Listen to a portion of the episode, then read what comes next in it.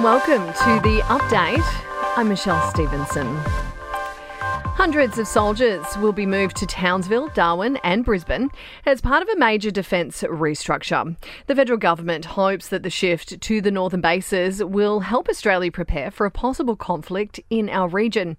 Defence Minister Richard Marles says it's a chance for soldiers to learn new skills as well as technologies. That provides really exciting opportunities and really exciting prospects and careers uh, for people who are in Army. Um, and that's the best thing we can do to both attract people to serve in the Army and to retain people's service within the Army. The federal opposition, though, is slamming the major restructure, accusing the government of shrinking and dispersing our defence force.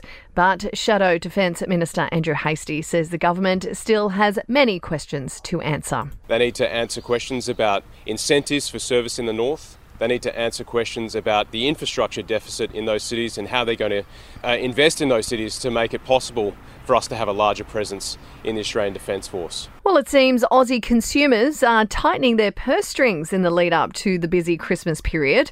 According to the Bureau of Statistics, retail sales figures show turnover rose only 0.2% in August.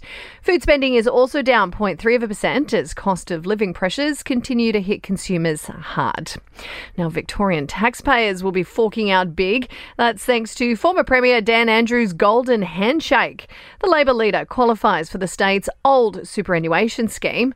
That means he'll pocket upward of $300,000 a year for the rest of his life. And Sony is working to verify whether its systems have been hacked after a ransomware gang claimed that they'd breached the company while threatening to sell stolen data.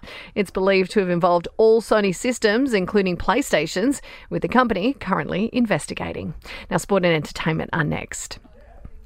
To sport and Blues coach Brad Fittler is resigning from the Origin side. He's informed the New South Wales Rugby League Board and its chief executive that he's standing down from the role. In your entertainment news now, and a picture of Taylor Swift cuddling up to Travis Kelce has been leaked. The pair were looking pretty cozy at a private party after the singer had watched on as the NFL star had played. And speaking of Taylor Swift, she's lent her apartment out to Sophie Turner and her kids. That's amid the bitter divorce she's going through. The actress is staying in the New York City address during her legal tangle with Joe Jonas. And Selena Gomez has been spotted having dinner with pal Brooklyn Beckham, the pair catching up while in Paris for Fashion Week. That's the latest from the Nova Podcast News team. We'll have another episode of the update for you tomorrow. I'm Michelle Stevenson.